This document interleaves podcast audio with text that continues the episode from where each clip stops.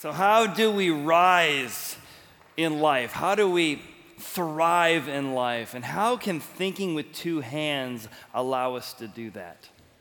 Have you ever noticed that often in our life, issues, decisions we make are complicated? And yet, often people only see a particular issue through their their main objective, uh, through their main criteria. And, and, and, rather than balancing this issue with that issue, with this issue, the, with this issue, to see what the best decision is, we have a tendency to lean one way or the other. Some people are risk takers. Man, they got the risk down. Like, if you think about this bar and two sides, they take risks all the time and they face consequences of time because they can risk well, but they don't know anything about assessing risk and caution. Other people are really good at caution, but they never do anything because they think that you're supposed to be safe in life, but life isn't safe. Others of us, we're really good listeners.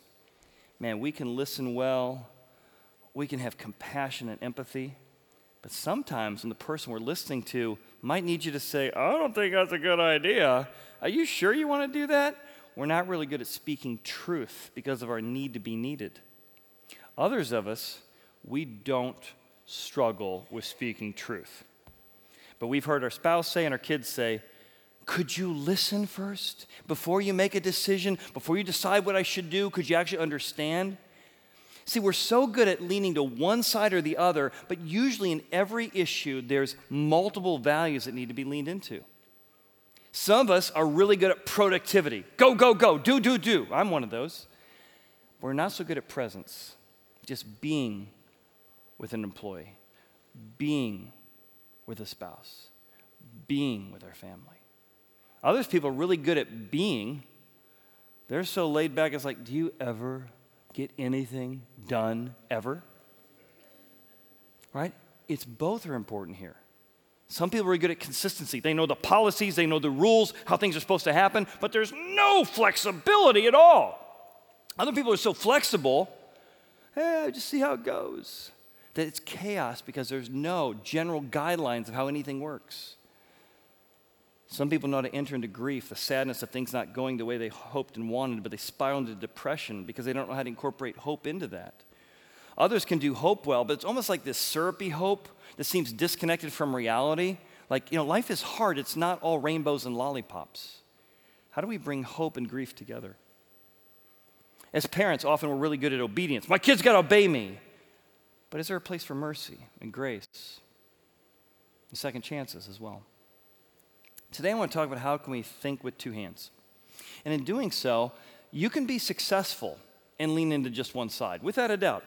I mean, even in MMA, there's a MMA fighter by the name of Nick Newell. And uh, Nick has one hand. He was born with a particular uh, disease that allowed him to, you know, lose one of his hands, and he's, he's winning 16 and 3. He's been very, very successful with one hand.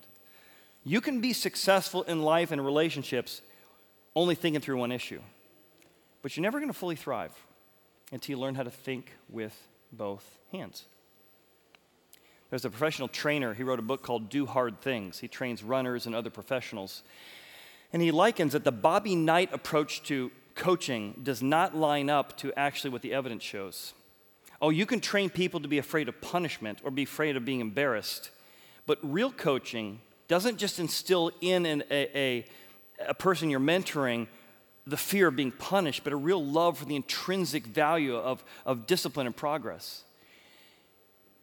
He ironically said, too, that in parenting, the most domineering parenting styles create the most rebellious kids who rebel against those rules they hate, they don't see the principle behind it.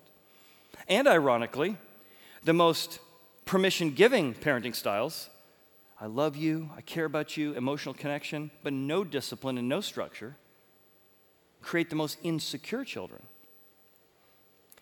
you need structure and emotional connection mixed together. So whatever area of our life, we want to find out how can we mix these together by thinking with two hands to thrive, to rise above normal living and normal decision making. So to do that, we're going to look at two handy idioms, reminders of how to use our hands. The first one are the nunchucks. The nunchucks. Two hands are better than one when it comes to processing.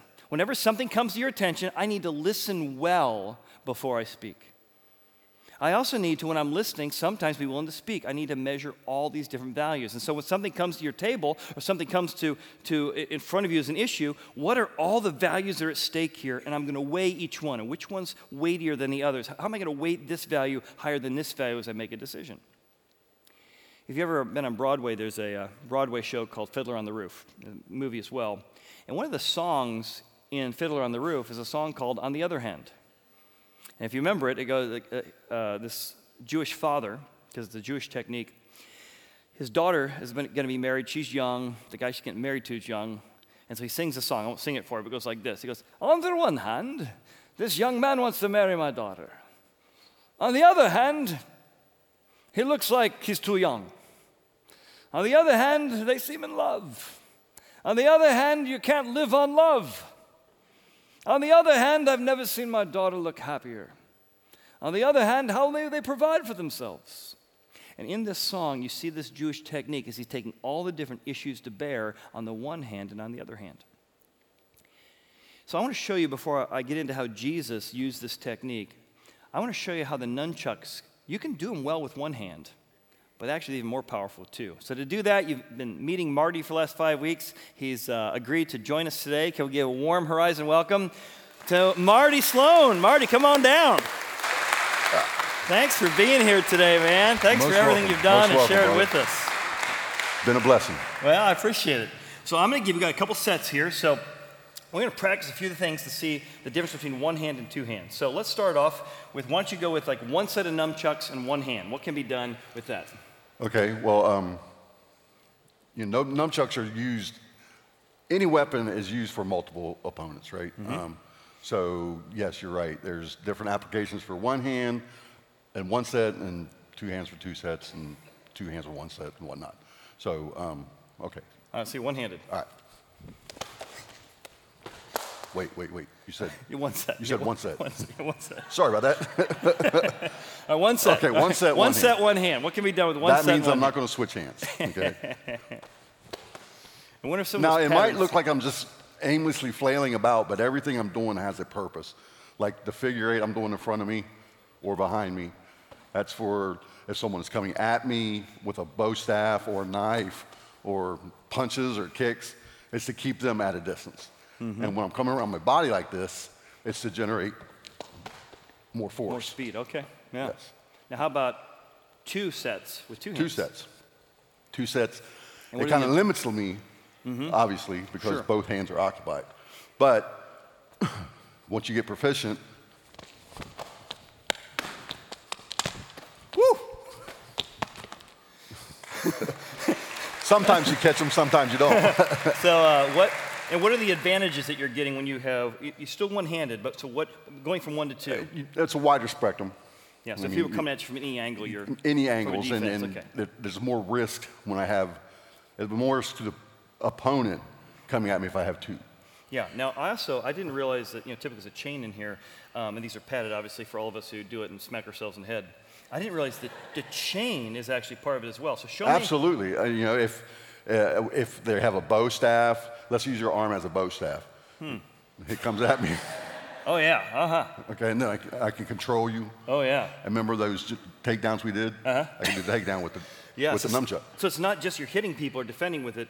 That becomes a way to grab whether my arm, break my arm, or grab the staff that's The weapons are extension of my body. The chain or the rope is an extension of the nunchuck. All right, so now show us two hands with one okay. nunchuck. With one set and two hands, I have more options. I can go around my. Woo!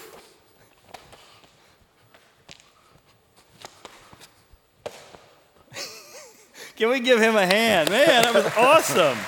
Thank you, brother. Well, Marty, it's been so awesome hearing your story and uh, how you've helped us with this whole series. We really appreciate you. So, well, like I told you earlier, man, um, it's kind of hard for me to put into words, but this whole experience has given me a sense of responsibility that I never had before hmm. in a very positive way, and I just can't thank you enough. Well, thank you for making me look like I'm slightly competent. All right, I appreciate it.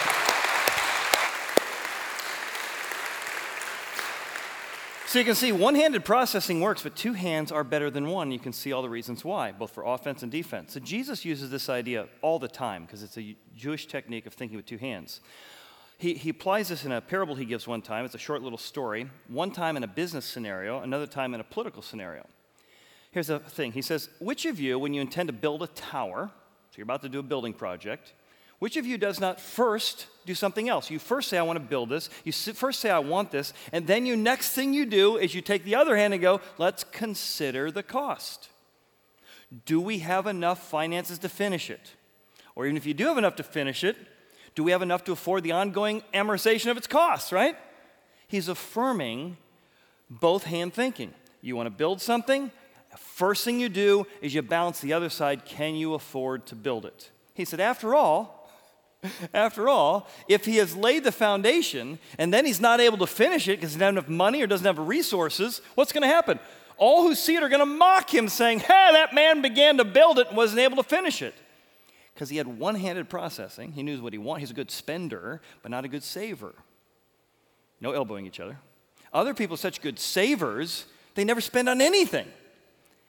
How can we enjoy life? By saving well, spending well, assessing the cost of things, but also the project. That's what Jesus is getting into here two handed thinking. Then he goes on and gives a government example. He says, How about a king going to war? What king going to make war against another king? And Lois again does not first sit down. Always he talks about first thing you do before you engage in something is you think with both hands. First, I want to go to war. First, I've got a cause. First, I got something I'm trying to accomplish. Second, do I have enough people to accomplish this war? And if that king sits down and realizes, I have 10,000 people, but I'm coming up against somebody with 20,000 people, what do you do? you send a delegate and say, let's make peace. Because you're outnumbered double, right? Suddenly you're interested in peace because you realize that what you want to accomplish is going to cause more pain than good. Now, the reference Jesus uses here is not just some kind of random number. In Jesus' day, there was a guy named Herod Antipas, and his dad, Herod the Great, had divided his kingdom into four places. And Herod Antipas was a bit of a scoundrel, but he had taken over a, a quarter of Israel. And, and he had a wife, but he kind of liked his brother's wife better than his wife. Her name was Herodias. So he was up visiting Herodias, and he's like, hey, how about you leave my, my brother, stepbrother, and how about you come get married to me? She's like, I kind of like that idea. So he comes home, kicks his wife to the curb, divorces her.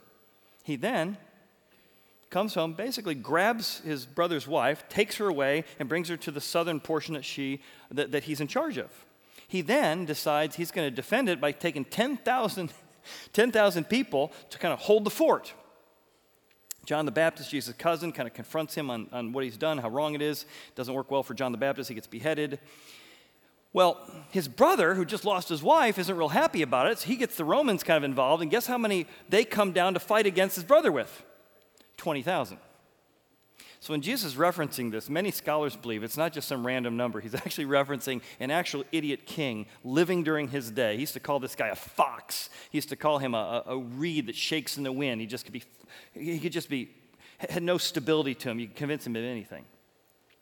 So Jesus is referencing this idea that even in kings we know it, even in building we know that. And then he goes on in that passage and he says, just like when it comes to following me, you can't follow me if you don't consider the cost.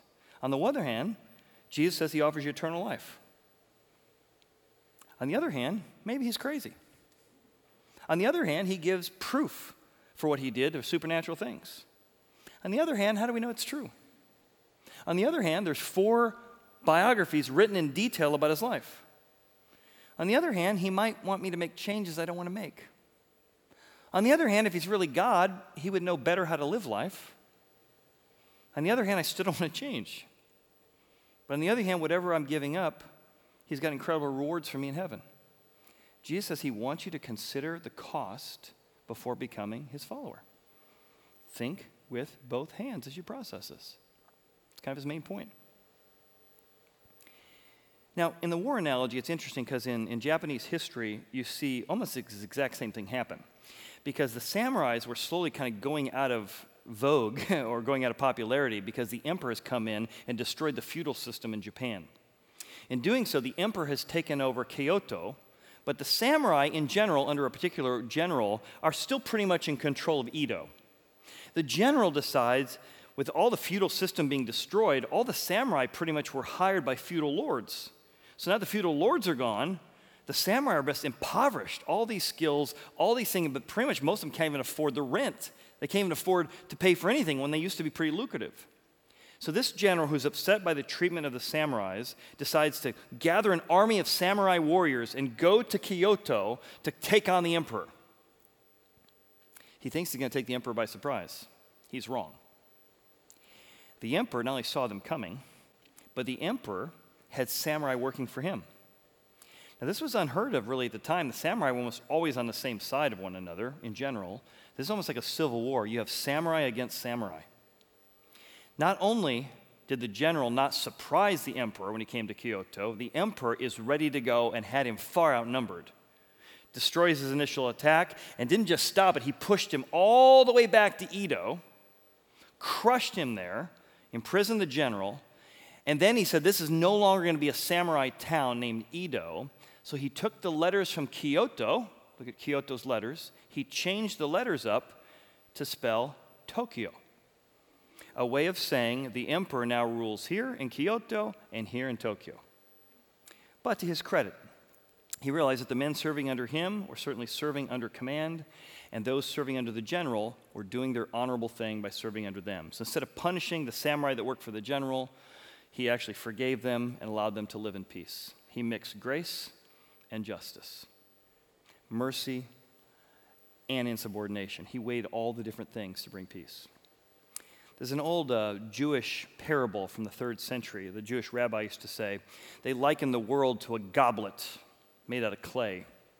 And if you poured ice cold water into it, the goblet would shatter because it couldn't withstand the cold.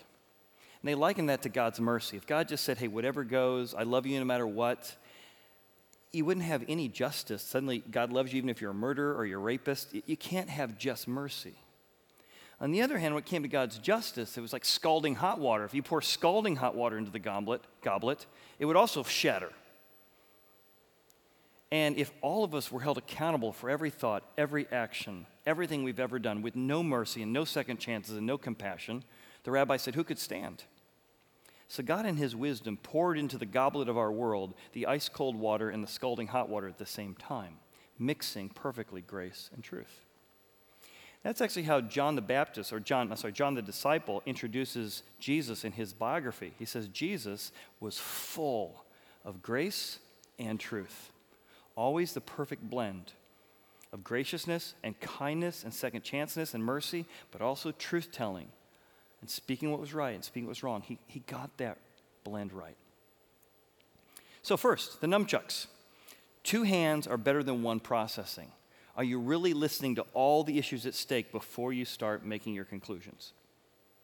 Two, the second handy idiom we're going to look at is that of uh, the Ezekiel choke. So, this is a technique used in jiu jitsu. So, here again, we're going to bring good old Andrew back. And again, I want to thank Ryan for getting in here last week, so it's good to have uh, him back from vacation. So, here's good old Andrew. So, Andrew, we're going to imagine I'm wrestling against Andrew. And what we're going to find is when it comes to the Ezekiel choke, you don't want your left hand to know what your right hand is doing. Part of what makes jiu-jitsu work is you don't want to telegraph your moves or else the other person sees it coming. If I was talking to Jeff Kenny, who goes here, and he's talking about how some of the moves that you're doing jiu-jitsu, especially the Ezekiel chokehold, it actually can be in a place where it even feels more comfortable. You know, as we're wrestling around together, I get my arm under the neck. It's comfortable. It doesn't feel like in any way he's in danger he doesn't see it coming. But as we're wrestling back and forth, the Ezekiel choke, I begin to move into this place. And as my hand comes down, he still doesn't feel like he's in danger. I'm then going to grab my own elbow, and then I'm going to grab my own uh, uniform. And now, in a second, without him seeing what my left hand or right hand was doing, I actually have got a chokehold over him. And as I'm pushing in, I'm going to keep moving my hand down the uniform until he finally taps out in a submission hold. But what makes the Ezekiel choke work is that the other person doesn't see it coming. If anything, it feels convenient, it feels comfortable, I'm not in danger, and then all of a sudden I am. And in that moment, I've locked in in such a way he cannot break free. the Ezekiel choke. You don't let your left hand know what your right hand is doing. Now, two ways to apply this. Jesus is telling a story about God. He says, God wants to do work in your life. He's got promises for you, He's got plans for you, and He likens His plans to a, a sower who drops a seed into your life. He said, and that's going to grow and bring you joy in your life, bring you wisdom in your life, help you to make better decisions, help better relationships. But as it begins to grow, you need to be careful because something's going to choke that out. What's going to choke that out? You think he's going to list like all the bad stuff do not murder, do not commit adultery. He says, no, no. The thing that chokes out God's work in your life often are good things. What? The sower sows the word, and the cares of this world worry, anxiety, so much going on. The deceitfulness of riches. You thought if you got a bigger house, or you got a second house, or you got a third home, or if you got that dream car, that it would make everything work. And it was awesome for about a week. For the house, it was awesome for a year. And I was like, oh, maybe we could upgrade it as well. He says the desire for other things, that insatiable appetite to upgrade everything all the time, begins to slide in and choke out what God's trying to do in your life. And you become unfruitful. So think of it this way when we buy stuff, we buy stuff to have more joy, right? I bought this because I thought my life would be happier. I bought this because it'd bring more joy into my life. But if you always have to upgrade everything all the time, you're so consumed with upgrading everything all the time, you can't enjoy the things you have at any time. When folks go to our church to, to mission trips, to Belize or Cancun, they're just struck that in other cultures, people can be so happy with so little, and how we can be so not happy with so much. That's what Jesus said. Be careful that your ambition becomes insatiable. You become defined by the biggest and the best. And there's nothing wrong with having big and best and good things. But when you don't realize it's become your identity, there is nothing you can ever buy, nothing you can ever get that will be big enough to fill your soul. Your soul is too big. You have an eternal soul, and it cannot be filled with temporal things. And when you try and fill a eternal hole with temporal things, it's just going to choke out what you really want, which is joy and satisfaction all along. So Jesus says, here's the secret.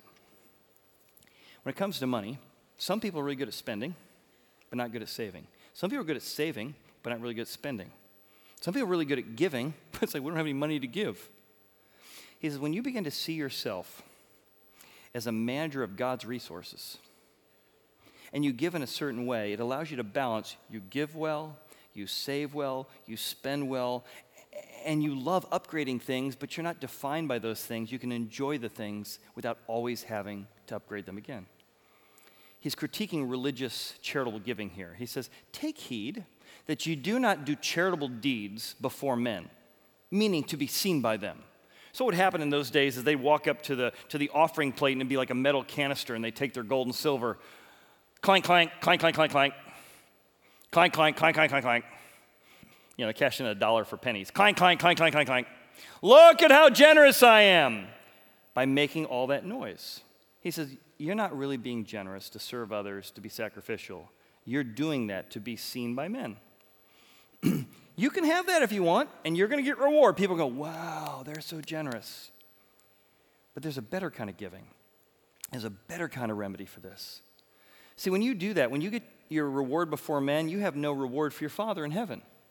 Therefore, when you do a charitable deed, do not sound a trumpet, I'm about to give, like the hypocrites do in the synagogues, in the streets, that they may have glory from men. Their whole motivation is to get credit for themselves, thanks to themselves, me, me, me, me.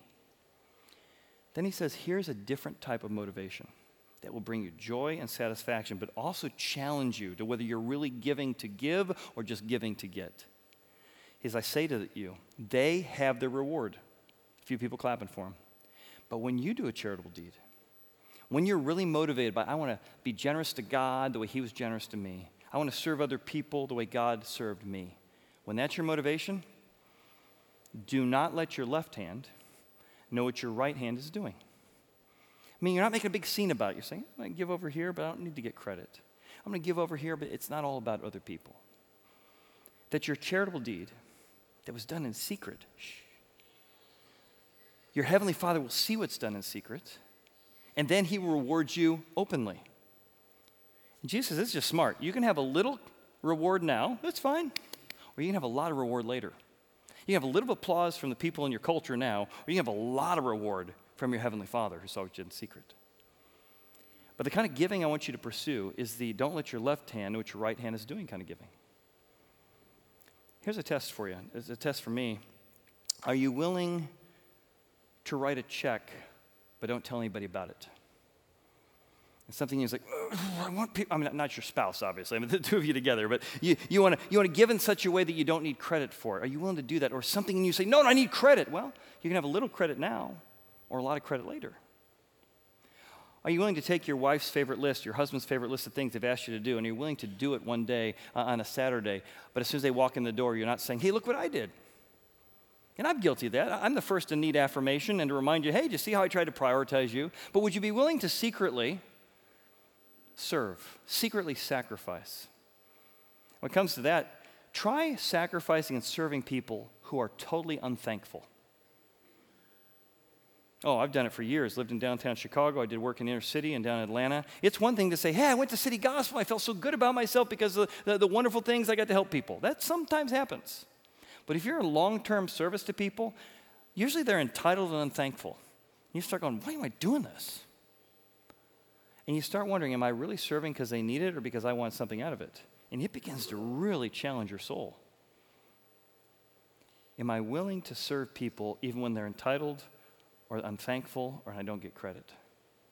That's my test for you this week. I want you to try giving, serving, and sacrificing where your left hand doesn't know what your right hand is doing, that you don't need credit for this one. I remember uh, several years ago, we were doing some work as a church with Katrina. So when Katrina came through, they needed water. So we ran a water drive. We are at Cincinnati Country Day at the time. And so I'd been down there several weeks, over the several days. It was a five day water drive we were doing. And so John Kirby said, Hey, we got a video um, team coming from local news, and they're going to do a story on the, on the giving uh, of the water that we're doing. I said, oh, that's awesome. So I had kind of my business casual on. So I drove down there to Cincinnati Country Day School, and sure enough, TV cameras are there, and they're seeing everybody sweaty. It's a hot, sweaty, you know, July day, and they're going up and down the ramp with water. And I walked up, and what I could have done is just said, hey, I'm just so proud of our church, and so proud of the way we're giving. We're having a chance to be part of it. But I'm like, I could be on TV. So I, not in any way dressed like somebody who had actually been doing the work, I suddenly grabbed some water, and I had done it a few days before, so I had been part of the team. But suddenly with the TV cameras, I'm like, yep, the camera's on. you know, uh, uh, and, and you know, they didn't use any of my footage. They knew. They knew. I wasn't been there all day sweating. I didn't have the right clothes on. I was, they could tell I was there to be seen by men. Not sacrificing. And you can sniff out a fake. And God says genuine giving is when your left hand doesn't know what your right hand is doing. You're serving, you're giving other people. It's interesting because um, there's a phrase Jesus uses that doesn't show up in any of his biographies. It's not in Matthew, not in Mark, not in Luke, not in John. In the book of Acts, Paul mentions it. He says, hey, let's not forget what Jesus taught us. It's better, it's more blessed to give than to receive. Do we really believe that's true? It's more blessed to give than receive. Tom and Dickie Smothers used to say it this way he'd say, It's better to have gifts than receipts. yeah, it is better to have gifts than receipts. Is, is what Jesus saying is true? That's better to give than receive? Because his life demonstrated that. The life and the message of Jesus is that by giving of his life, sacrificing his life, serving us by putting our needs ahead of his own, he was able to offer forgiveness to the entire world. And when that begins to click for you, you start saying, if God did that for me, if he served me, sacrificed for me, and gave for me, I want to try that out. I want to try this left hand, not know what the right hand's doing. I want to choke out the worries of this world. I want to choke out the, the constant need to upgrade and constant need about me. I got no problem spending on me. I want to try spending on others. I have no problem giving to me, but what if I really gave to others? I have no problem serving me, what if I really served others? How might it reorient my heart? So, as a church, that's what we do. We create opportunities for people to serve. You're in a building today because 250 families, 13, 15 years ago, gave money to create a facility, the hopes that you'd be here. They served, they gave.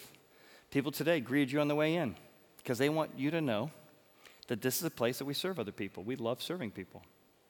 As kids, people right now working with your students, your children, creating a dynamic environment for them to love church so we can be in here studying and laughing together. And maybe you've been on the receiving end of other people's giving and serving, and maybe it's time for you to say, you know what, I think I'd like to try that. I want to write a check, not only for this generation at Horizon, but for the next generation, what God might want to do. Maybe you want to say, hey, I want to serve. Somebody greeted me three years ago and I came in the door. Maybe I could greet someone to make them feel warm and welcome. Or maybe you want to move beyond, beyond our four doors and you want to go to our outside structure. And you want to say, this facility is beautiful. How did it get so beautiful? And you realize we have an ecological team. And the ecological team is saying, let's serve our whole community by creating a place, not just for churchgoers, for the whole community, to come and find a, a sanctuary, a place of beauty. We're putting over a thousand plants in right now. And when I say we're putting a thousand, I mean we've bought a thousand plants. But we're inviting you and your friends and your family to come with us. If you look at the insert today, it'll have different days, including this Saturday. You can come and be part of creating beauty. We're actually going to put uh, flower beds all around the lakes to bring in the natural butterflies and bees that are part of this area as we work with Cincinnati Nature Center because we believe in serving our environment, serving our church, and serving our community. More than that, we send teams. We just had a team of high school students got back from Mexico. Another team just got back from Happy Church. Here's our Happy Church team. Junior hires, we create environments here at the church that say, let's go serve people. And they go back to one of the most impoverished places in the country, in Appalachia, is where our team went. And sometimes you go there and they are so grateful.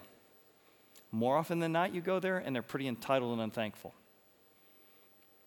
But every time you come back, and the people go on the team say, Wow, it was such an honor to serve. And I get to see people who live in that community who serve selflessly to people who sometimes aren't very thankful. I want to serve like that. I want to give like that. I want to sacrifice like that. What does it look like for all of us to really wrestle with not letting your left hand know what your right hand is doing. And that's my test for you. Try writing a check without getting credit. I tell you, one of the pr- privileges I have as a pastor is I get a chance to walk with families through all stages of life, including funerals. And I had a guy in our church who had been part of uh, putting in the gardens uh, of our church, and he had given financially, significantly, to be part of that over the years. And at his funeral, I had a, they gave me a list of all the things he had given to. And it wasn't just at our church. In fact, I think if you took the giving of the people who attend our church at all three services and look at how the city of Cincinnati operates from religious to non religious activities, I think Cincinnati runs on the generosity of this community. So I want to say thank you on behalf of our church for your generosity, but also on behalf of the city. And I'm looking at this list of ways he's given, and I'm like, man, I know he was very secret about his giving. I was talking to his wife. Could I share at his funeral what he's given? She said, No. How'd you get that list? I'm like, I don't know. Somebody thought it'd be good to talk about. He doesn't want people to know. Why? He wants his reward in heaven. And I mean, I had this page after page of ways he'd given when I did the funeral here. But there was somebody who understood left hand versus right hand giving. In fact, even he won't want me to say this, but I'll do it anyway. Marty was so generous with his time, letting us come down and, and shoot at his place. We tried to give Marty a check, and he refused it. He said, No, God's called me to do some work with St. Jude. Could you just pass on that check to St. Jude? So thank you for your generosity and your demonstration of that. Appreciate it.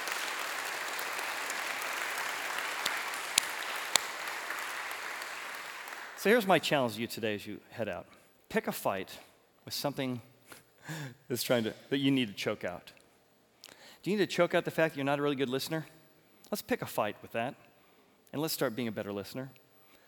Do you need to pick a fight with the fact that you're so about consistency, there's no flexibility, and that's beginning to choke out your relationships, it's driving people around you crazy?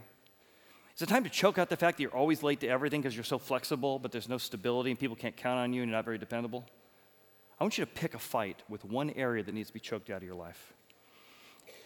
And maybe that's this lack of, of, of two handed thinking.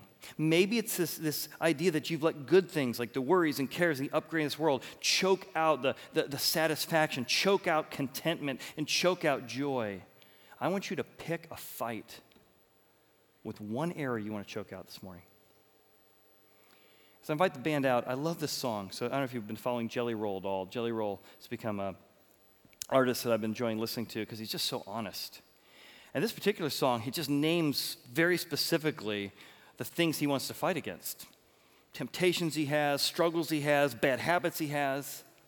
And he's kind of saying, God, I, I, I've been trying and I let go and I pull it back up and, I, and I, it choked me out again, so I tried again. God, help me, save me, rescue me from this. I was talking to my buddy Jeff, and I said, Hey, you've been training in martial arts for 40 years. He said, what, What's kind of the secret? He said, Well, I was at a Gracie uh, school learning jiu-jitsu, and we had this one guy who's a pipe fitter. He said, because he's a pipe fitter, when he put his arms around you, there was this deadlock. he just had strong hands from pipe fitting.